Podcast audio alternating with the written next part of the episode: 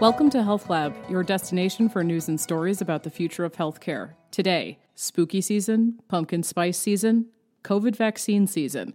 It's officially fall, and you know what that means. It's time for cider mills and falling leaves, and it's the beginning of sweater weather. And it's also COVID vaccine season and time to schedule your shot. This year, it's not a booster, it's a new vaccine just in time for respiratory infection season. Don't call it a comeback. COVID is still around, as many who were unlucky enough to get it over the summer can attest, but experts are bracing for an uptick in cases and hospitalizations as the weather turns cooler. And while a distinct seasonal pattern, like the increase in flu typically associated with the winter months, hasn't emerged for COVID, clinicians are recommending that everyone aged six months and older get an updated COVID vaccine. Quote COVID vaccines continue to protect against against severe COVID illness and significantly decrease risk for hospitalization and death, especially in vulnerable people who have chronic health conditions, immunocompromising conditions, or are of advanced age, said Lorraine Washer, MD, professor of internal medicine and medical director of infection prevention at U of M Health. The newest COVID vaccine was approved by the FDA and recommended by the CDC in September and is rolling out in pharmacies and clinics across the country. Washer notes that this vaccine should not be considered a booster. Quote, We are not just boosting immunity from prior vaccinations, but generating a new immune response to currently circulating variants, she said.